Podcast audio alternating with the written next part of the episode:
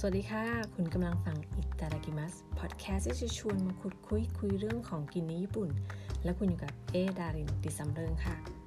ถ้าพูดถึงอาหารญี่ปุ่นแล้วก็จัดเป็นอาหารต่างชาติที่คนไทยชื่นชอบ แล้วก็ได้รับความนิยมมานานแล้วนะคะ แต่นอกจากซูชิราเมงหรือทาโกยากิแล้วเนี่ย โลกของอาหารญี่ปุ่นยังมีอะไรน่ารู้น่าทึ่งน่าสนใจเยอะแยะ แล้วก็แฝงไปด้วยวัฒนธรรม ความละเอียดลึกซึ้งตามแบบแผน ญี่ปุ่นนะคะจนไปถึงความสร้างสรรค์คิดค้นพัฒนาแบบไม่หยุดนิ่งเลย วันนี้เราจะพามาเล่าสู่กันฟังเรื่องนัตโตะนะคะ นัตโตะหรือว่าถั่วหมัก ซึ่งเป็นของที่คนไทยอาจจะไม่ค่อยคุ้นเคยเท่าไหร่ แต่เป็นอาหารสามัญประจำบ้านคนญี่ปุ่นเลย เจ้าถั่วหมักเนี่ยก็จะนิยมกินกันเป็นข้าวเช้านะคะ วิธีกินก็ใช้ตะเกียบคนคนคนคนจนถั่วหมักเนี่ยมันจะมีใยเมือกเมือกเหนียวเหนียว แล้วก็ราดโชยุกับมัสตาร์ดซองเล็กๆนะคะ กินเป็นอาหารเช้า ซึ่งตัวของนัตโตะเนี่ยเป็นถั่วเหลืองนะคะ ที่ผ่านการหมักด้วยแบคทีเรียดีไอตัวเมือกยืดๆของมันเนี่ยอาจจะดูไม่น่ากินแต่ว่าจริงๆแล้ว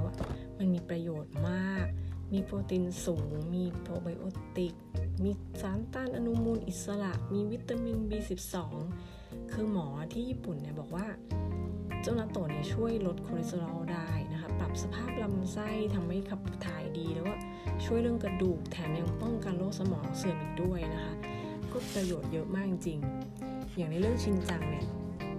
มีตอนหนึ่งที่เกิดศึกในบ้านเขาเถียงกันว่ากินนัตโตะยังไงถึงจะถูกต้องนะคะ ก็มีทีมเลยแบ่งเป็นทีมโชยุกับต้นหอม คือแค่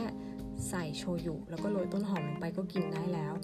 กับทีมที่จะตอกไข่ดิบ แล้วก็มีท็อปปิ้งอื่นๆ พวกแบบปลาแห้ง ใช้เท้าฝอยเลยลงไป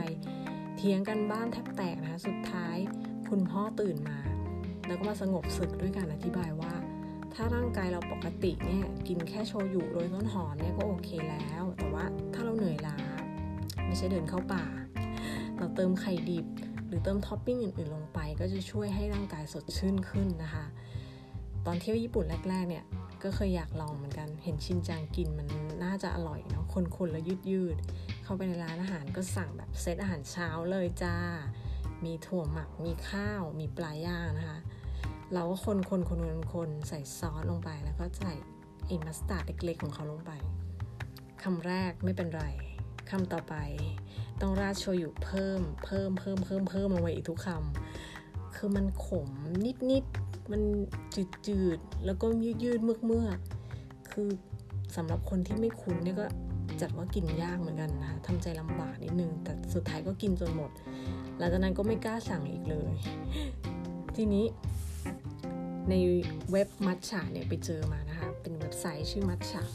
ก็มีการเอาคำแนะนำจากผู้เชี่ยวชาญทางด้านสูตรอาหารที่เกี่ยวกับนัตโตะเนี่ย คุณคนนี้ชื่อคุณซูซูกิมายุโกะนะคะเขาเป็นนัตโตะเลเวอร์เลย แล้วก็คอยแชร์ข้อมูลที่เกี่ยวกับนัตโตะลงไปบนโลกออนไลน์นะคะ คุณซูซูกิเนี่ยเขาแนะนำว่าสำหรับมือใหม่นะคะ คนต่างชาติหรือคนที่ไม่คุ้นชินกับรสชาติของนัตโตะเนี่ยควรจะเริ่มที่นัตโตะที่ทำในแถบคันไซอย่างโอซาก้านะคะ เพราะว่าแถบนี้เนี่ย นัตโตะจะมีกลิ่นที่อ่อนกว่า แล้วก็หนืดน้อยกว่า ปกติเนี่ยคนญี่ปุ่นเขาจะกินกับข้าวเปล่า แต่ถ้าเราไม่ยังไม่ชินเนี่ยเราสามารถ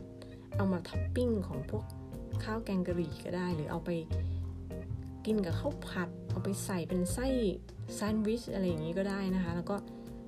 ในส่วนของคนที่รู้สึกว่ากลิ่นมันแรงเนี่ยเขาก็บอกว่าตัวโชยุกับมัสตาร์ดเล็ก ๆ ที่จะให้มันในห่อของนัตโตะเนี่ย มันจะช่วยดับกลิ่นแล้วก็ช่วยทำให้รสเนี่ยกลมกล่อมขึ้นนะคะ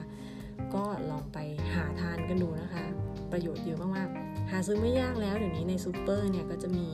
อยู่ในตรงที่แช่เย็นตรงที่เป็นพวกของ ingredient อาหารญี่ปุ่นราคาก็ไม่แพงนะคะ เอ๊เพิ่งซื้อมา 3 กล่อง มันจะแพ็คเป็น 3 กล่อง ประมาณ 50 ไม่เกิน 60 บาทนะคะ เดี๋ยวจะลองไปท็อปปิ้งแกงกะหรี่แบบที่เขาบอก เผื่อว่ามันจะกินง่ายขึ้น วันนี้ขอขอบคุณที่ติดตามฟังปิตาดากิมัสแล้วเราพบกันใหม่ EP หน้าสำหรับวันนี้ สวัสดีค่ะ